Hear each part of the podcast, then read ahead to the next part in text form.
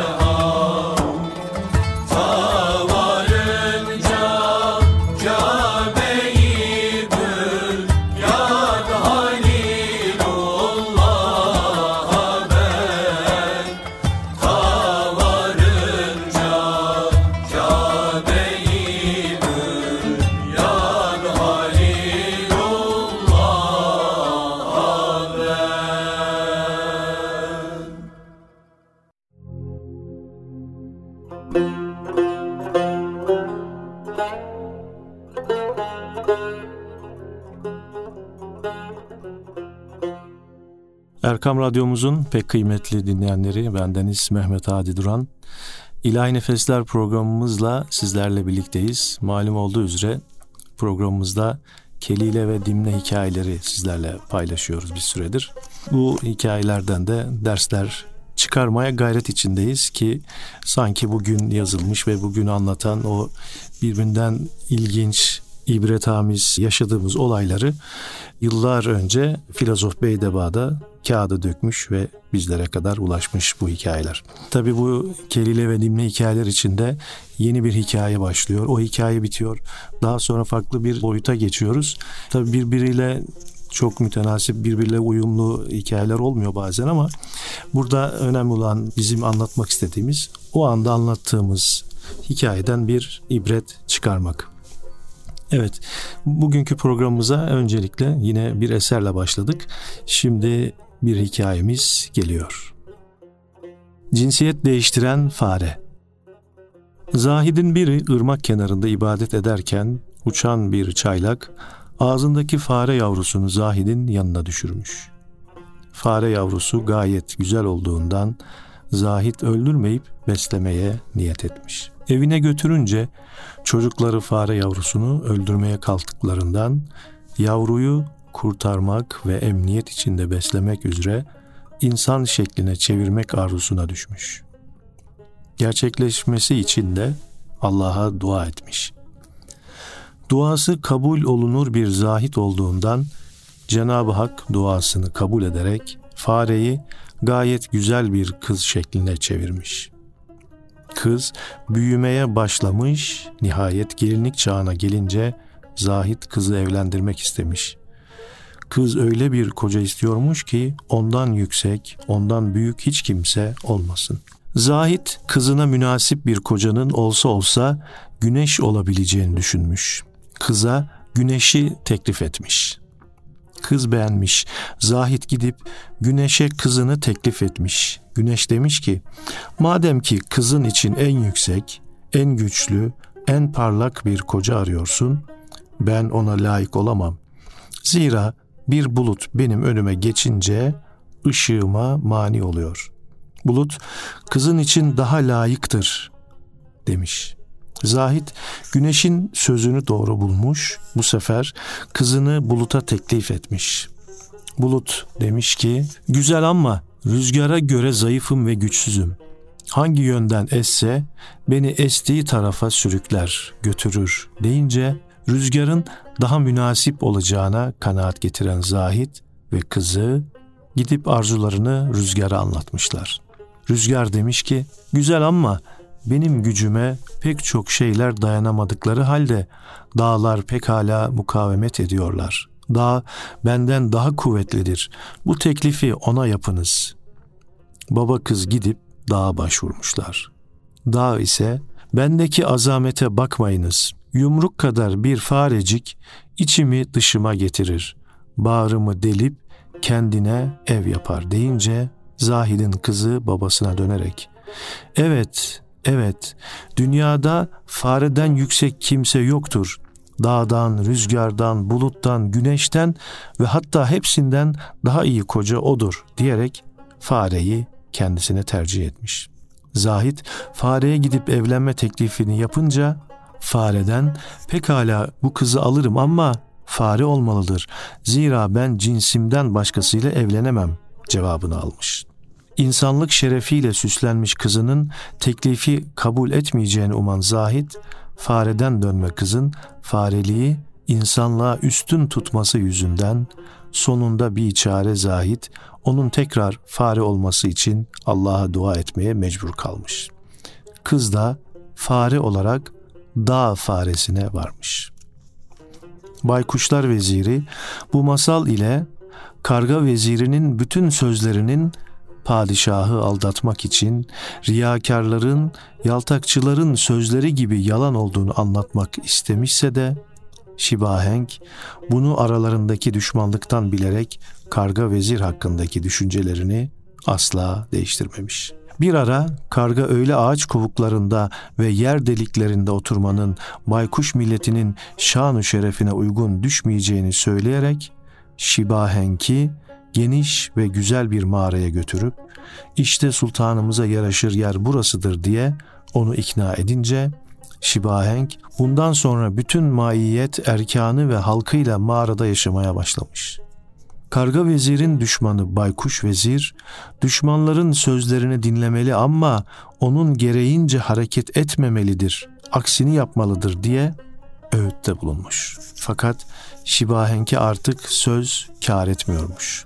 Baykuşları tamamen mağara içine topladıktan sonra karga vezir doğruca kendi padişahı Peyruz'un yanına varmış.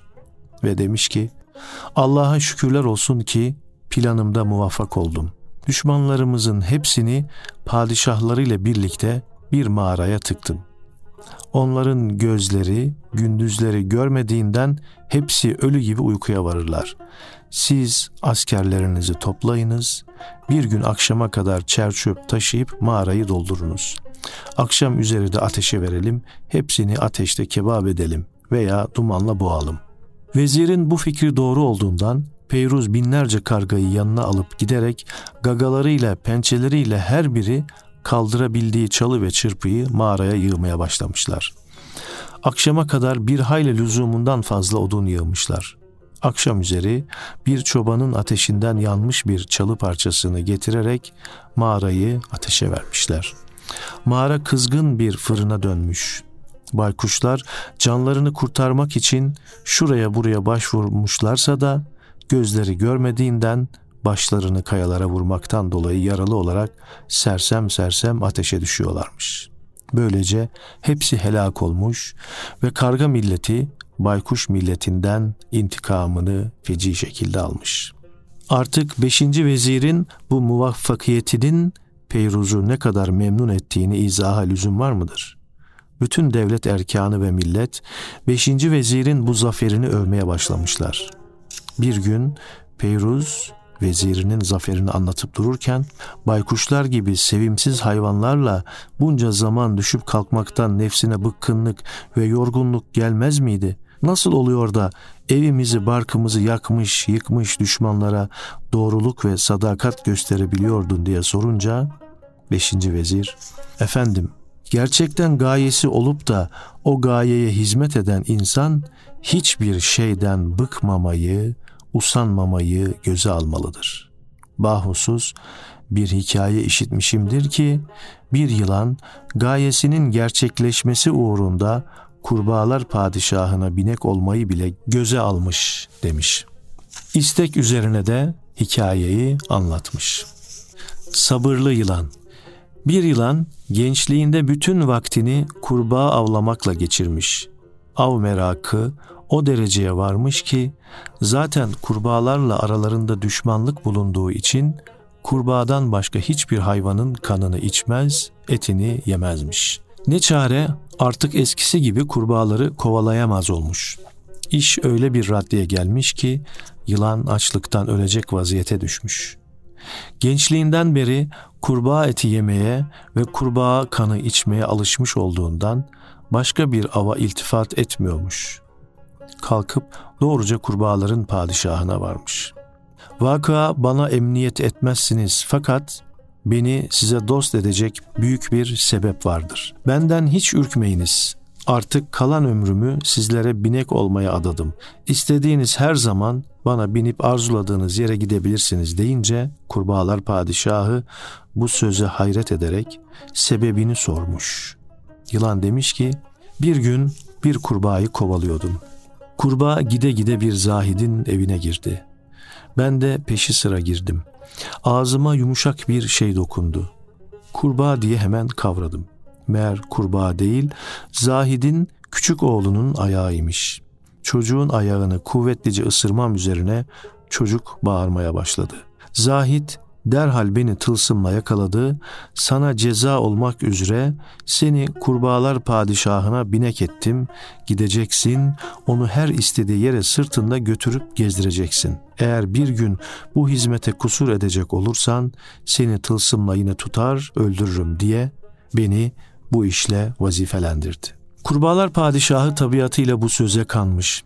Arkasına binerek her istediği yere hızlı ve azametle gider olmuş. Bu rahatlık keyfini büsbütün arttırıyormuş. Yılan bu binekliğe o kadar tahammül etmiş ki ona nisbetle benim baykuşlar padişahına dost olmaklığım hiç yerinde kalır. Fakat çare ne? Arzusuna kavuşmak için insanın sabırlı olması icap eder. Yılan hizmetinde o kadar sabırla hareket etmiş ki kurbağalar padişahı çok memnun kalmış. Nihayet bir gün canım sen hiçbir şey yemez misin? Bu açlıkla halin ne olacak deyince yılan Efendim, kurbağa etinden başka bir şey yiyemem. Şimdi ise hizmetinizde olduğumdan onlara saldıramaz oldum. Eğer mahiyetinizden ölüme müstahak olanları bana verirseniz ancak bu şekilde karnımı doyurabilirim demiş. Bu teklifi kurbağalar padişahı kabul etmiş ve bundan sonra yalnız ölüme layık olanlardan değil, olmayanlardan da her gün ona birkaç kurbağa bağışlar olmuş. Kargaların beşinci veziri Peyruz'a bu masalı anlatarak bir iş yapmak isteyenlerin mutlaka o iş arkasından koşmaları ve ne kadar zorluk görmüş olsalar da yılmamaları gerektiğini anlatmaya başlamış. Bir kimsede akıl ve zeka olup da başladığı işten bıkmayacak, usanmayacak derecede çalıştıktan sonra o kimse serçe hafifliğinde de olsa, yılan kadar kuvvetli de bulunsa yine zayıfın kuvvetliyi alacağı tedbirle yenmesi her an mümkündür. Ve bunu ispat içinde yine bir masal anlatmış. Efendim kısa bir aradan sonra tekrar birlikte olacağız.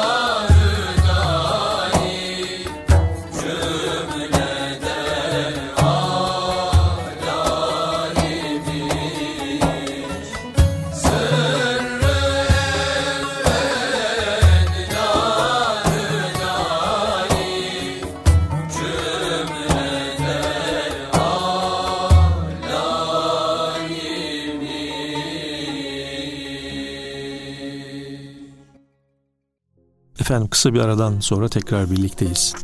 Serçe ve yılan. Bir evin saçağında iki serçe yuva yapmışlar. Bir zaman sonra bunların birkaç tane yavrusu dünyaya gelmiş. Karı koca her taraftan topladıkları erzakı yavrularına getirip yedirirlermiş. Bir gün ikisi de yem bulmaya gittikleri sırada bir yılan gelip Yavruların hepsini yedikten sonra üstelik yuva içinde çöreklenmiş ve yuvayı zapt etmiş. Serçeler döndüklerinde komşu kuşu telaşlı ve üzgün görerek sebebini sormuşlar. Komşu, ah nasıl telaş etmeyeyim, o hain yılan geldi, yavrularınızı yiyip yuvanızda zapt etti deyince serçeler fazlasıyla üzülmüşlerse de erkek serçe dişisine o kadar üzülme. Üzülmekle derde çare bulunmaz. Düşmanımızdan intikam yolunu düşünelim diye fırsat kollamaya başlamışlar. Akşamleyin ev sahibi adam mumla ateş yakmaya çalışıyormuş. Serçe hemen mumu kaptığı gibi yuvasına götürmüş. Ev sahibi aman ateş saçağı sarmasın diye eline bir kazma alarak dama çıkmış yuva tutuştuğundan yılan kendini dışarı atmaya kalkmışsa da yanarak ve kazma altında ezilerek ölmüş. Unutmayalım ki bütün bu hikayeleri anlatan aslında Feylezof Beydeba'dır. Gayesi düşmanın yumuşaklığına ve yaltaklanmasına asla itibar etmemek lüzumunu Debleşem Şah'a anlatmaktır. Debleşem Şah buraya kadar hikmet ve mana dolu hikayeleri dinlemiş ve faydalanmış olduğundan Feylezofa teşekkür etmiş ancak 14 vasiyetten beşincisi olan insanın ihmal ve dalgınlığı yüzünden arzu olunanın perde arkasında geç kalması ve saklı olması gerçekliğinin de izahını filozoftan rica etmiş. Efendim bu akşamki programımızda Yine birbirinden ilginç e, günümüze uyarlayabileceğimiz üç farklı hikaye dinledik. Ve şimdi bir eserle bugünkü programımızı burada sona erdiriyoruz. İnşallah haftaya kaldığımız yerden yine kelile ve dimle hikayelerini sizlere anlatmaya, okumaya gayret edeceğiz. Allah'a emanet olunuz efendim. Şey.